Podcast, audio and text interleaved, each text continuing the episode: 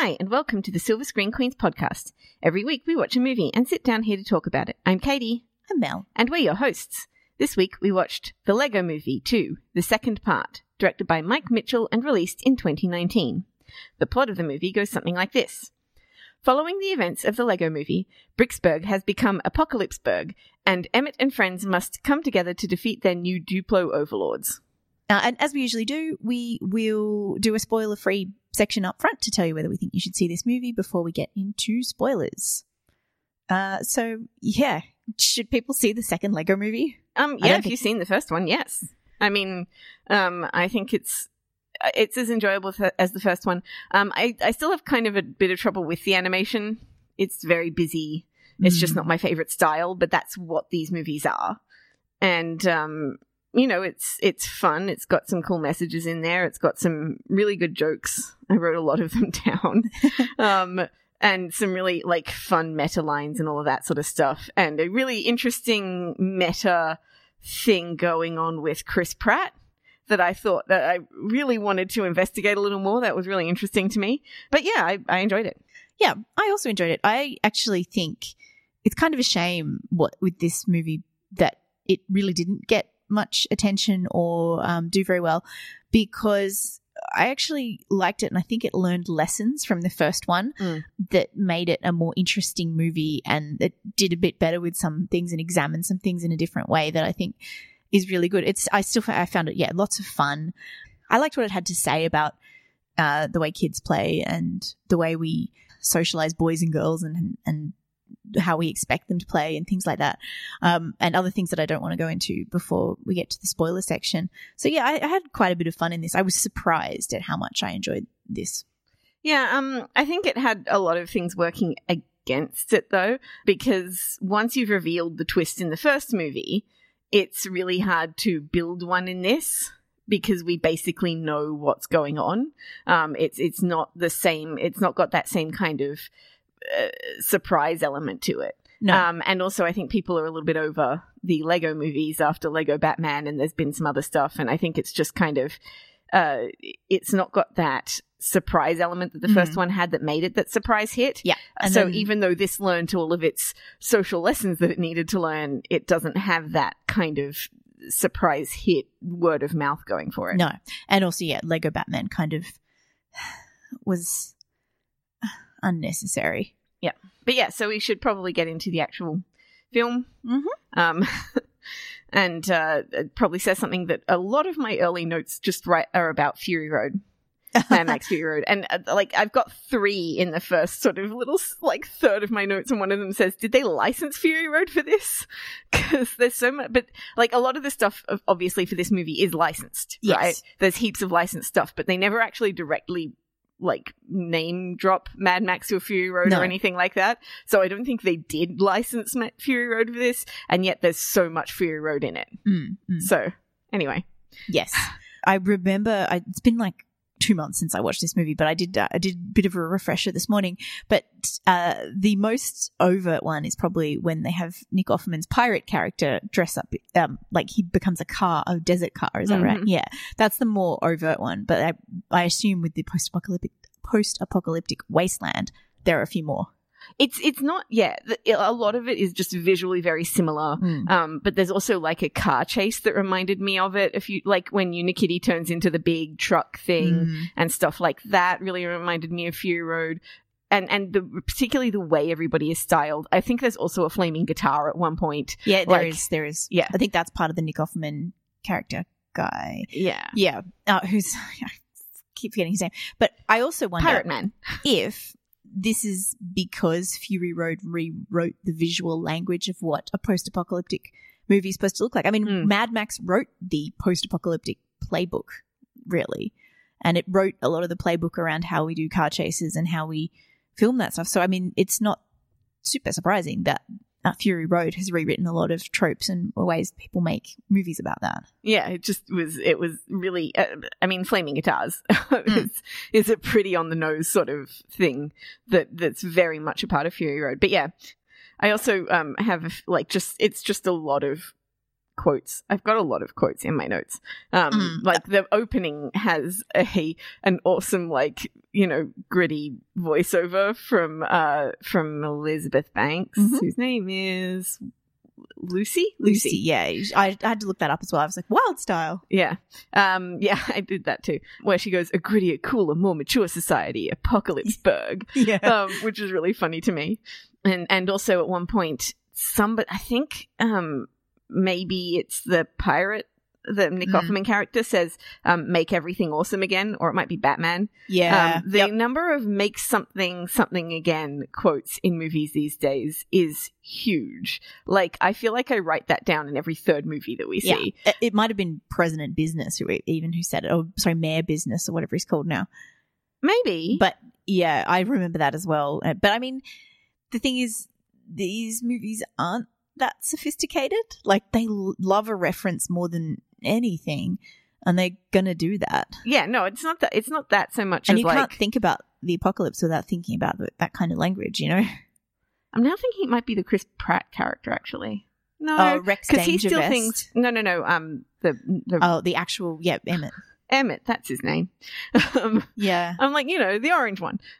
yeah yeah I um I do really want to get into the Emmett and Rex thing. Oh, yeah. There is a lot of really interesting stuff about toxic masculinity that is going on there that is especially interesting when you actually take Chris Pratt as a person as, and as an actor into consideration, mm-hmm. um, and the roles that he has been playing, because Rex plays on the, the – basically Emmett and Rex plays on the transformation of Chris Pratt. Mm-hmm. As a person, going from his Parks and Rec sort of personality into his, like, leading man personality. But his leading man personality is just dripping with these toxic masculinity tropes, mm-hmm. um, especially if you look at the Jura- Jurassic World movies, um, at least with Star Lord, Star Lord, it's called out a little bit. Yeah. But, like, in Jurassic World, it just isn't. He's just straight up yep. presented as this horrible toxic masculinity. Yeah, I mean, and, and he's leaning into that, and a lot of the lot of what you hear him say in interviews, a lot of the ways he's a lot more he's gotten publicly into Hillsong and all that kind of stuff. I like that, I think he was previously into Hillsong. I think he he might have been, but he's like leaned into that mm. conservative side of his image in a particular way. Yeah, and it's interesting, especially because this movie really decries that. It's mm. basically saying that's really bad. Mm-hmm. Don't be this person, and yet yeah. that is the person that Chris Pratt is being. Yep. And that's the choices that he's making. It's so interesting. Mm. It is so interesting when you really consider, like, the career that he's taken yeah. on and the personality that he's taken on. I mean, he is my least favorite Chris. Well, I mean, he is my yeah. least favorite white Chris from superhero movies. Um, there are definitely other Chris's that oh, I yeah. like less. But he, yeah, he, but he's the, the fourth Chris yeah, all the time.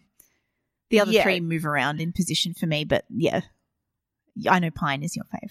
Um, yeah, I feel like there's four others, but there's only three others. Well, there's three main others. I mean, yeah. there's other Chris's you can bring in, obviously. Yeah. So no, uh, Evans, Pine, um, Hemsworth, Pratt, and Pratt. Hemsworth. Yeah. No, they don't tend to move. They they're very much set. Like, I've got like Pine, Evans, Pratt, uh, Hemsworth, Pratt, and, and it doesn't uh, move. That's and I don't. The top dislike- three move around for me often. I, I don't dislike Chris Hemsworth. Like, the top three are all very much people I like, but yeah. they don't they don't shift. And it, it's um, Hemsworth's rarely number one, but they do shift around for me. Okay, the top. I three. think it's just it's largely just like, apart from I think Chris Pine is attractive. I I find him the best actor, and then Evans, and then Hemsworth mm. in terms of their talent. Uh, but if well, I actually had actually to put them, true, yeah, yeah, if I had to put them in ranks of talent. As an actor, Pratt might actually be above Hemsworth, but he's a Pratt, so I put him lower. Yeah. Like, genuinely. Yeah, yeah. Chris Pratt, like, is a genuinely brilliant comedian. Mm-hmm. He is a very, very talented man. Mm. He just makes poor choices with his life. Yes, and he kind of is a has a grating personality when he's not on screen. Mm. And Hemsworth can do a certain thing quite well, but I don't think he can handle hold a candle to the other three in no. terms of his actual talent. But he also seems like a decent guy and yeah. a fun person. Exactly, yeah. But in terms of, like, acting ability, one, two, three, Pine, yeah. Evans, Hemsworth is is pretty much like it's it's. And then, you know, if I'm going to go see a movie with somebody in it, that's the order that I'm going to go. I'm huh. definitely going to go and try and see stuff with Chris Pine in it. I like Chris Evans. And then if Chris Hemsworth in, is in it, it really depends on what the movie is like in terms of whether or not I'll go see it. Although he has made better choices in terms of his movie career than the other two, given that he made two of my favorites. Mm. Although that seems to be more that he got in good with Drew Goddard than anything else. Well, yeah, so he worked with one of your faves and therefore got to make yeah. more faves. Yeah, because he, he did Cabin in the Woods and um, the... El Dorado. El Dorado, thank yes. you. It's not El Dorado, it's... That, no, it's not. It's Bad Times at the El Royale. El Royale, yeah. That movie came out like less than six months ago. Seriously. I know, I know but I remember the like movie really well. Cheese. I remember the movie really well, but I couldn't remember the title for a second. But I love I love that movie. Yes. But yeah. Um, the, yeah, the whole Rex Dangervest, Chris Pratt thing, like... I mean, obviously, Chris Pratt's doing a voice in an animated movie. Doing a voice is different than playing the, it live action. So, but it it must have been interesting for him to go to work and, you know, say all those lines and the lessons of, of that Emmett learns about toxic masculinity. And yeah, well, I, I, it, it requires a certain, I don't know, lack of introversion. I guess lack of to, introspection. Introspection. That's mm. what I meant. Lack of introspection to. Be one person oh. and then to do this in a movie is odd. Yeah, it's but really I mean, it's odd. Good. It's good because, like, I really do think that Lord and Miller learned their lessons on this one because mm. they go into that with him and and also with Lucy. I, I do feel a little bit sorry for Lucy, but Lucy in this one is a really interesting examination of like someone who's really internalized that the patriarchal behavior that society wants of her, and she kind of like. She's the one who clings onto it the most, and it's kind of interesting the way they go into that. Whereas, like someone like Batman, for example, he gives it up a lot earlier. Gives up, he, he's more willing to kind of play with the girl stuff because Batman already comes from a position of like white male wealthy power, whereas mm. Lucy doesn't. I feel a bit sorry for her because she has to carry that basket um, in the movie. But uh, it, yeah, I think the idiot ball. She yeah, has well, to carry the idiot ball. Well, yeah. She, well, she has to carry the, um, it, you know, even though she was written the way she was written because of tropes around strong female characters and, you know, women internalizing um, masculine behaviors in order to get, a, get ahead in a patriarchal society, then she's the one who's got to learn the harsh lesson of that as well. Mm. Yeah, it's interesting. It's also... Um... I don't know. It's I find I found the whole thing with the hair and stuff weird because there's a, there's this sort of oh the the girly stuff and all that sort of thing, but also it made me think about how as toys they don't have any control over how they're designed. No, they are designed in a certain way, and then they just are that that yep. person. And, and these movies make. Something of that because I was reading something about the animation um, before and because they introduced Lego Friends in this, Lego Friends actually move differently to original Lego minifigs. Like they, Lego Friends can't oh, move their wrists. Oh, that's what those things are. Yeah, they're slightly bigger and they can't move their wrists in the same way that the original Lego minifigs can. And so there is like because of the way they animate these movies to make it that they the figures can only articulate in the way they'd, they'd already be able to articulate, they don't have control. Yeah. They just are how they are. They sort of bounce around. Yeah. Yeah. Um, yeah. It, it, and there's this like, there's also a lack of diversity in the female characters to a certain extent. They are all girly and like that is the only, I, I mean, even like, so Stephanie Beatriz's character is an interesting note mm. on this one as well in that like there's this kind of concept of what girl is. That they haven't quite moved past yet. So here's the thing. Lord and Miller have learned some lessons, which is great, but this movie still has an overwhelmingly male creative team. Yeah. Overwhelmingly. So they may have learned some lessons. They may have heard some things. I think there's even a female screenwriter who got involved at one point, but this movie's had like so many screenwriters and so many iterations and took five years to make and all this kind of stuff that I don't know how much has remained of that. So, yeah, there it's still a problem. Yeah, the, I mean, it just would have been really nice to see like a Furiosa-type character who mm. gets to stay a Furiosa-type character and just be who that is instead of having to become mm. like traditionally girly in order for the story to work. Because at the end it shows all of this like joining together of like the – but the problem is it shows all this joining together of like girly stuff mm. and everything else. Yeah, it's like rather normal than, stuff versus girly stuff. Right? Yeah, yeah, exactly. It's it's a very weird kind of dynamic that they've got going on. Um, yeah. So there were, in fact, no female screenwriters credited. I believe some were involved, but yeah, no, there's no women on the cre- in the creative team of this at all. Yeah, that, that in the special effects or the writing or anything, and it's yeah, and it, it does show. Yeah, exactly, and that's the thing is that like we, their whole concept of what girl is mm. is so narrow that like all the cool stuff, then they they have to subvert in order for the story to work. But in that subversion, they take away any diversity between those characters. The, and I think the Stephanie Beatriz character is the most important point here. She started out as like this cool space traveler kind mm. of like mystery, um, you know, General Mayhem. um, and then she takes off her helmet and she's like this candy-haired, you know, super mm. girly thing. The same thing happens with Lucy. Queen, whatever I want to be, ends up being the heart that Emmett made in the first place. Like, everything turns out to have been this really girly stuff, mm. very kind of like traditional feminine mm. stuff, instead of wanting to expand that and explore that a little bit more. It's not like the boy child is only playing with boy toys. He's got Lucy in there, you mm. know, he's got Unikitty in there. Mm. Like, it's not like he's only playing boy stuff. Why is the girls, except for mm. except for Richard Ayoade, who I enjoyed quite a lot because yeah. he's Richard Ayoade and God, I love him. He was great. Why is that so narrow? Yeah. And then the, the Twilight jokes as well. I had the, uh, forgotten about the Twilight jokes. Yes. yes. With the sparkly, non-threatening sparkly vampire, yeah. teen vampire yeah. character. Like the it, it, I mean, it does hold respect for things that are traditionally girly, mm. but at the same time, it's got this very narrow view of what of, that is. Yeah, that's right. And and this, this is the thing. The lesson that they've learned is that being girly isn't bad, but they haven't really explored that. Yeah, they haven't explored what what had the what many manifold is. ways that that can, you know, happen. What they have done, though, I think, which is nice, is that they've kind of reflected the real way that kids play, the sort of imaginative. Non, um, like kids don't just play with Lego; they play with all of their toys, and you know the Lego toys get involved with the other toys in the room and things like well, that. Well, some kids don't. I think it's like I think that is more. In, as, uh, so the boy kind of did. Yeah, he, he did. He, he had but that he very. Was, he was slightly older, and he was taking after his dad, who yeah. had segregated the Lego down in the basement. Whereas the little sister, who's probably who's still a bit younger than Finn was in the first movie, is more like cross-genre stuff. Like I, yeah.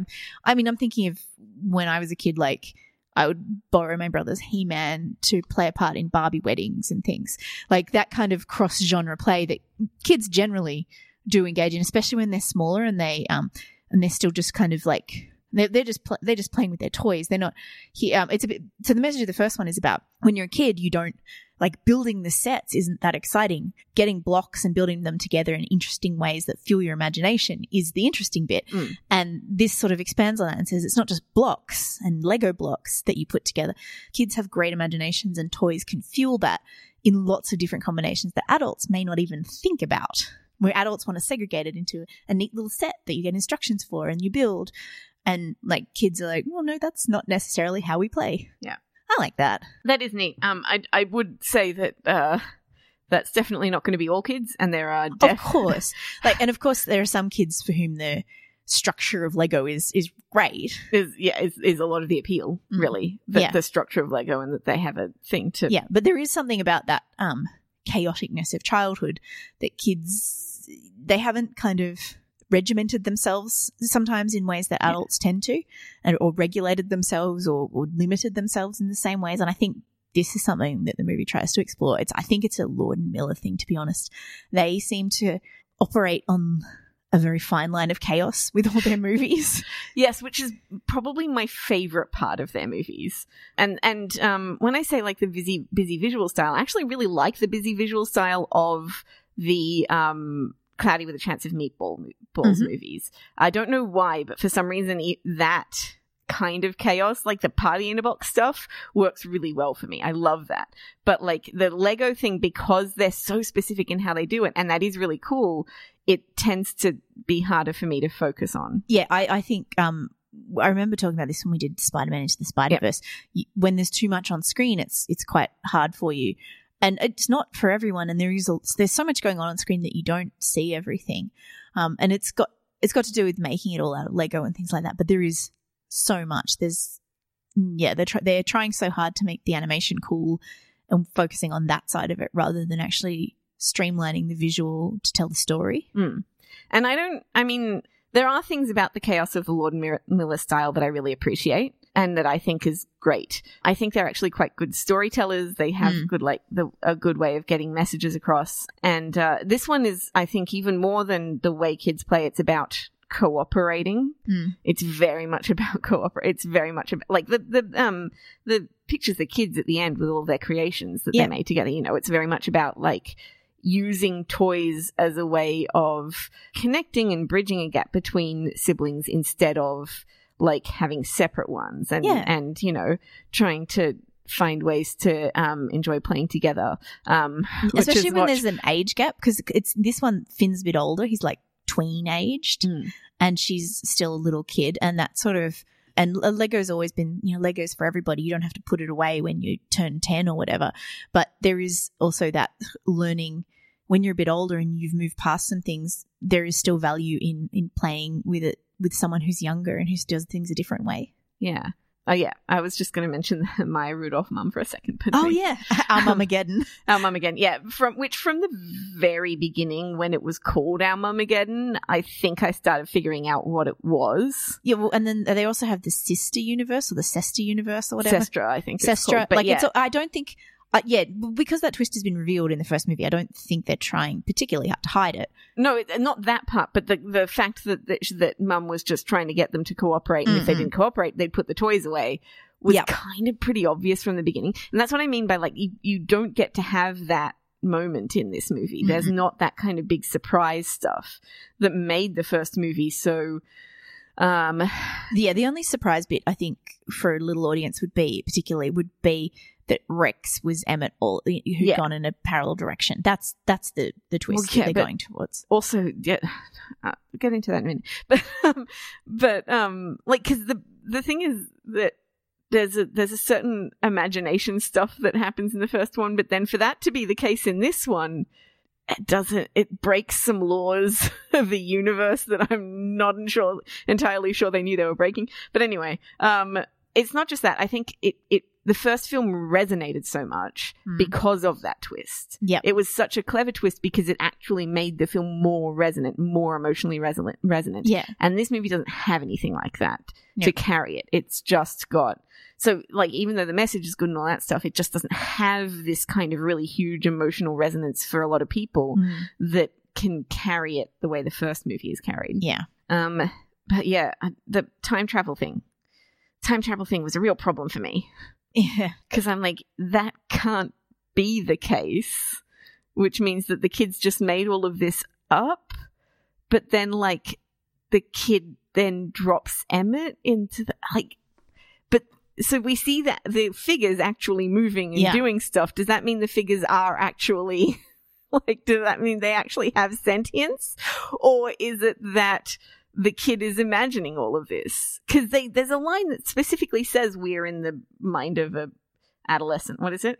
Yeah, I've got the line somewhere. I think. Oh, good, because I this I isn't even really happening. It's the subconscious of an adolescent. Yeah. Well, I mean, yeah, and if it isn't really happening, like, is he? It's an interesting one though, because like as an adolescent, that is the whole, especially as an adolescent boy, there is that sort of which path do I go down? What What influences do I listen to? Kind yeah, of thing. And I'm not looking at the messages or the themes or anything. That's all the cool. actual physical. There are two characters that move around, and one of them's yeah, the, yeah, the actual within universe explanation. Like the actual, he is playing with some toys, and he has two toys that are supposed to be the same yeah. toy. Is not possible unless he really did lose an Emmett under the dryer, and he bought a new one to replace the old, which. One, but then they couldn't. Like, Jelly's Leslie Jones ghost Ghostbuster disappeared for a while, and so I went on eBay and found him just the minifig and ordered it for him. And then as soon as it arrived, the original Leslie Jones Ghostbuster figurine appeared again. So now we have two Leslie Joneses, and then like the other three ladies just have a singular version. And we, one is from the future. Yeah, exactly. No, but- so this is, yeah. But yeah, like, I mean, there is that possibility of like he, you know, he just ordered a new Emmett. But yeah. There is. But then there would have had to be time that passed then when that was... doesn't exist within the universe of the film. Mm. It's very, very confusing in terms of, yeah, like in terms of, because we see the little figures mm. pick themselves up underneath the dryer. Yes. Right? That happens. Does that happen independently of the kid's imagination? Or is that not really happening independently of the kid's imagination? If it is in- happening independently of the kid's imagination, then time travel is real in this universe, and all we need to do it is a little, like, um, a little flux capacitor picture on a, like, Lego sticker piece. Yep. Like, and if it's not really happening, then how does it work in terms of him actually playing out this scenario? I, I don't know. It's not something that I actually thought about. These are the kind of things you think about during movies that I don't always. Sometimes I do, but this was not something that, that bothered me. It's world-breaking stuff. Yeah. It okay. breaks the universe that they've created. Anyway, I, I want to get through some of the, yeah, if you, like, yeah, if the you notes would, and stuff. Yeah, if you want to do that, because... Because we've talked a lot about the themes and the... Yes, and, and, and that's the more interesting part. But, yeah, get through the lines and stuff, because I would very much like to get to the lines, some of the Raptors lines. Oh, yeah, they're amazing. No, but, I mean, the themes of it, yeah, that, that concept of a teenage boy trying to choose which path to go down is really interesting. Mm. I It just, the way they choose to go about telling that story is confusing to me. But, yeah, I just want to... Hmm. I have something that says the aliens didn't go to the house. That doesn't make any sense to me now. Okay. Oh, there's a Shark Week joke, mm-hmm. which I was like, oh, wow, they're really going for it, huh? I mean, yes, this is... It's. A, I mean, it's a more literal Shark Week joke, but the fact that this one's so much more about girls and then they put in a sh- joke that's about periods is interesting to me. Mm-hmm. Uh, I also don't know what eat freedom means. Uh, oh, uh, yes, I do. It's when Batman is repeatedly shooting the Duplo thing and he goes eat freedom and shoots at it and it doesn't do anything. Oh, Batman. Anyway, this is still my favorite Batman, not Duplo thing, the whatever it is. Anyway, mm. yeah I I was really disappointed by the the twist in the Stephanie Beatriz character, because General Mayhem was like such an interesting, cool kind of character, and to have her turn out to be just another one of the like candy pop girls that's the same as all the others, and she's like, oh, I adopted that way of talking because I thought you would like it. It's like, ew. Well, yeah, I mean, it's getting into that Wild Style Lucy stuff again. Yeah, it's, it's yeah, it's, it is exploring um, that same stuff. It's actually kind of interesting, Stephanie Beatriz playing it, because it's like when you think about like Rosa Diaz, and obviously like the way she, Stephanie Beatriz in real life had to like tamped everything down to play this character, mm.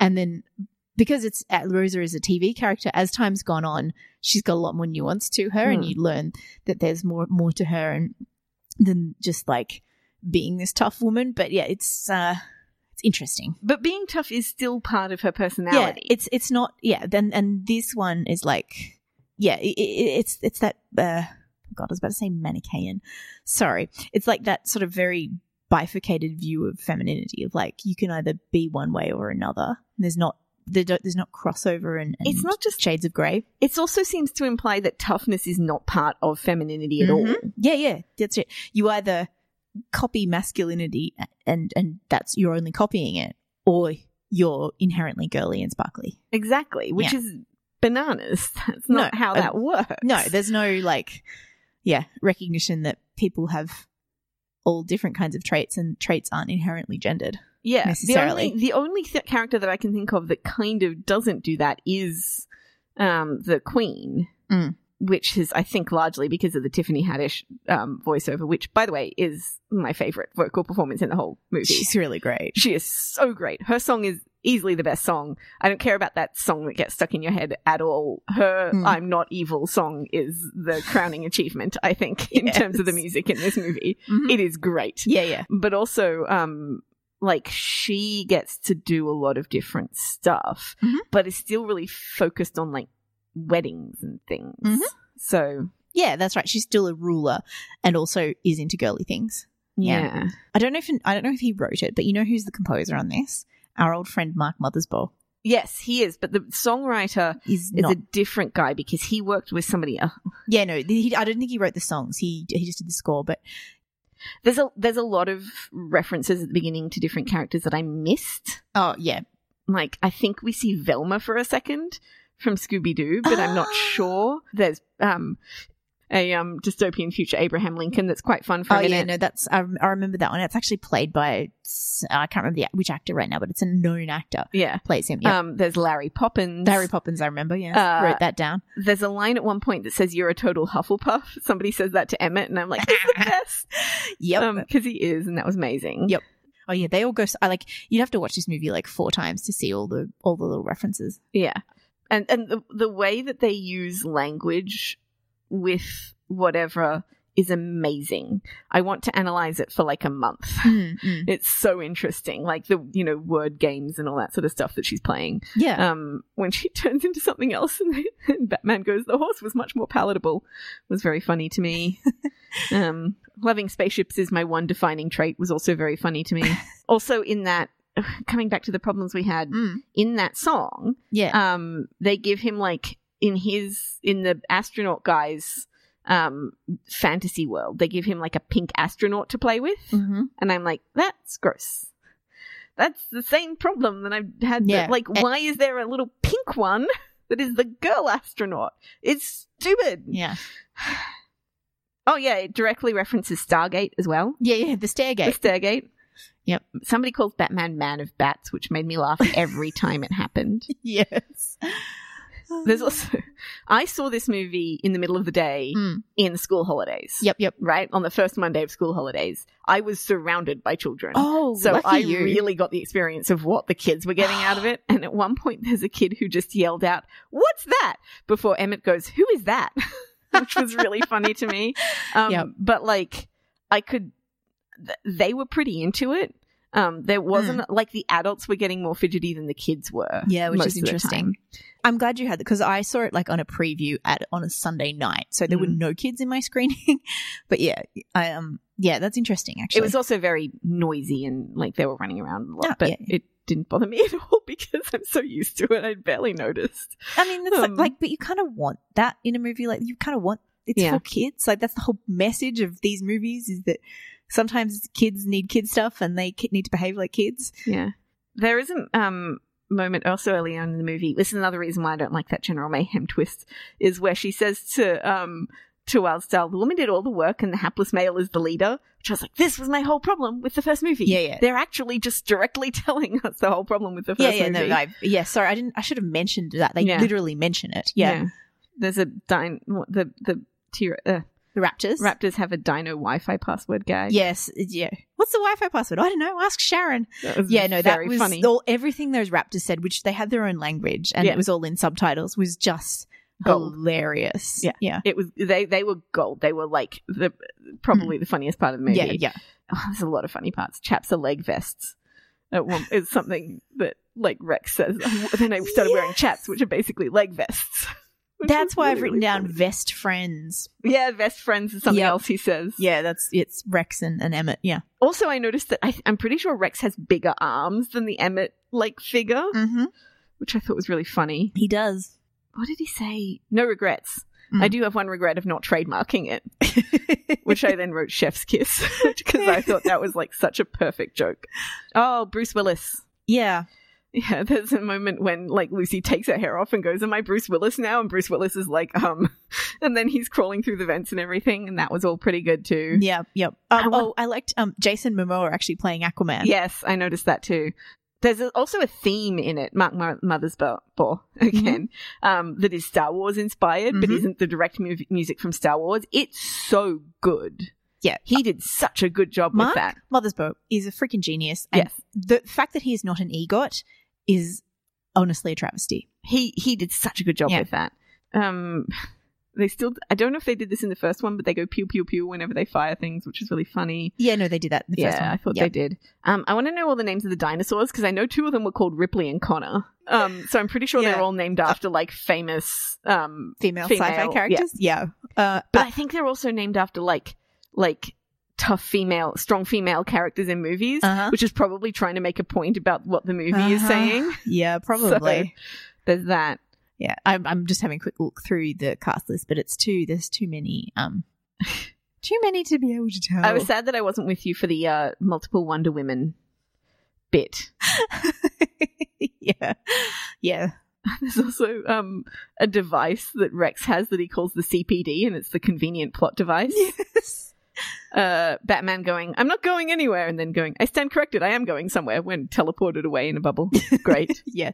I wrote at that point, we can't all travel by bubble yeah. because that is where my mind goes whenever anyone travels by bubble. You can't all come and go by bubble. There's a moment when Rex says to Emmett, the student has become the teaching assistant, which I found very funny as well. There was a weird intermission moment there too that I was like, what was that supposed to be? Um, at one point, Rex says he's also a script doctor, which was very funny. And then the discussion of the two Batman of the various Batmans, which was really funny as well. Oh, and then when there's the when there's all the dog assistants, yes, there's a shot of just one of them dragging its butt along the ground. I missed that. It took me ages to figure out the ice cream was Ayoade. It's like halfway through. Oh, really? I was yeah. like, I heard his voice and I went, I was the first thing I wrote. Hello, Richard Ayoade. Um, the most popular joke with the kids I wrote down was the star vomiting rainbow glitter.